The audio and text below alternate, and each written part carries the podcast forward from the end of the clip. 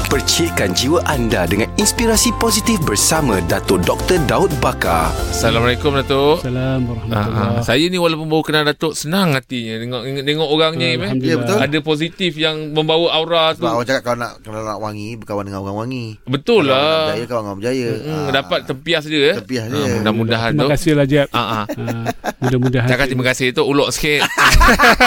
Gurau-gurau ya tu. Okey, okey. Ah, gurau Okey. sikit tu. Tu pasal putus asa ni saya ambil angle uh, daripada segi kesihatan lah tu. Ya. Semua orang ada kadang-kadang masalah Yalah, kesihatan. betul. Hmm. Bila kena Diberi masalah ujian macam tu ah kan? diberi ujian, bila kena masalah kesihatan memang rata-rata orang akan pertama sekali memang mindset dia memang down. Hmm. Down lah. Down. Ah kan kan. Jadi untuk memberi mindset yang baik pada orang yang tengah Positif. menghadapi Hmm. masalah kesihatan ni, apa dia tu sebenarnya tu? Tidak ada ubat yang lebih mujarab daripada berfikiran positif. Oh. Minda positif. Mm, mm, mm. Minda untuk kembali sihat. Minda untuk kembali melakukan amalan yang biasa Mm-mm. di luar hospital. Minda untuk menjadi orang yang menjaga diet pemakanan. Mm-mm. Orang yang menjaga keseimbangan kehidupan dan sebagainya. Jadi positivism itu satu ubat yang cukup menjarap. Oh paling paling berkesan Paling tu eh. mujarab is positif. Maknanya segala antibiotik semua tak sehebat itu tu. eh? menyokong kita. Oh. Oh. Malah doktor pun di negara barat mereka ada seorang pakar psikologis untuk bersama dengan pesakit yang crucial memberikan uh, memberikan semangat. Mm, mm, mm. Ada satu filem breakthrough kan seorang kanak-kanak yang masuk dalam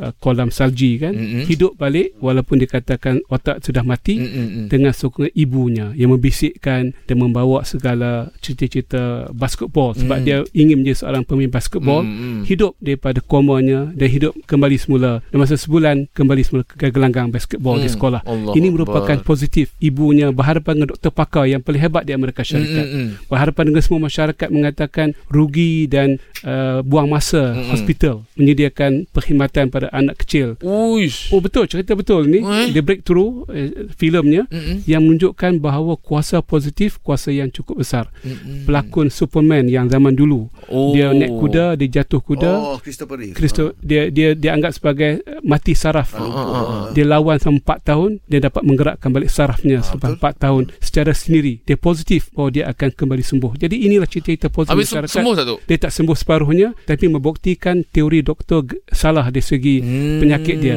Ada peluang dan harapan untuk melakukan kajian and Yelah, uh, research and yelah. development untuk cari ubat di masa hadapan. Dia Oh, berjaya okey. membuktikan teori doktor salah. Hmm. sikap positif Sikap cukup positif tinggi. tu paling Ya. penting tu eh. Betul. Maknanya dalam diri kita sendiri lah tu eh. Ah, itu sik- ubat yang paling mujarab. Sebab lah. Hmm. saya pernah dengar Ah. tu ada ada orang ni satu cerita tu dia kena kanser. Hmm. Kalau orang kena kanser ni orang mesti dah mak- maksudnya semangatnya awal-awal dah mati dulu dah semangat dia. eh. Ya. Tapi bila dia buat tak tahu apa sampai dia bebas daripada kanser tu. Betul. Oh. Ha, jadi ramai kita dengar cerita-cerita di Malaysia pun hmm. orang yang cancerous patient dia s- tanamkan semangat positif. Oh. Oh, mindset Positif thing itu kan. Hmm. Akan lepaskan hormon-hormon positif eh? Betul. Hmm. untuk makan hormon-hormon negatif dalam badan.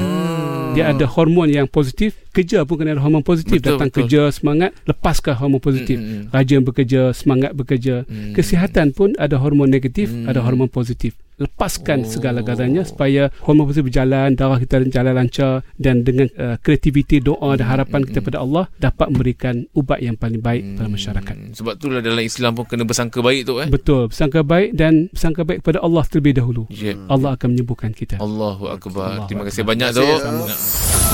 Rakan Inspirasi bersama Dato' Dr. Daud Bakar setiap Isnin hingga Jumaat jam 6.45 pagi bersama Jeb, Rahim dan Angah di Pagi di Sinar, menyinari hidupmu.